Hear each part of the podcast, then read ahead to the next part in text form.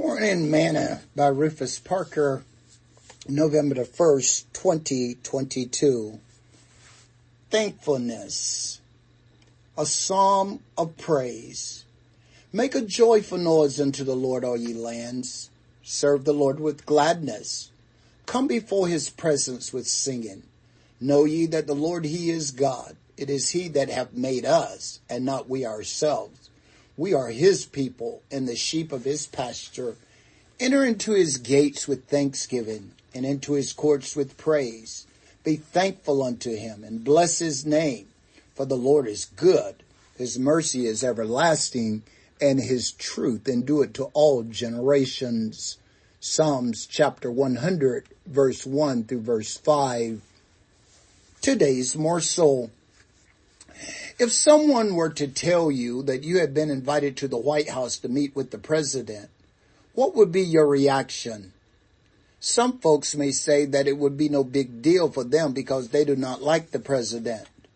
But believe me, most people who would be given that opportunity would be excited. If nothing else, just to be able to say that they had met with the president in person and that they had been inside of the White House.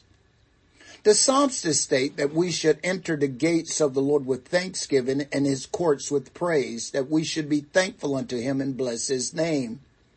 There are so many reasons, if we would ponder them, that we should be thankful for.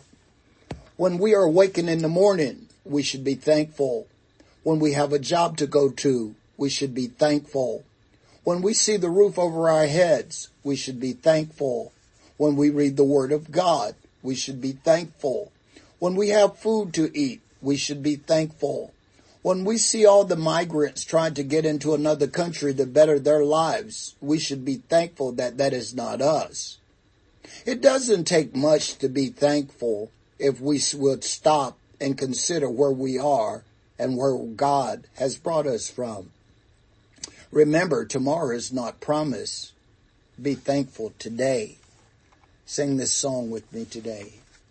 Thanks, thanks, I give you thanks for all you have done. I am so blessed. My soul have found rest.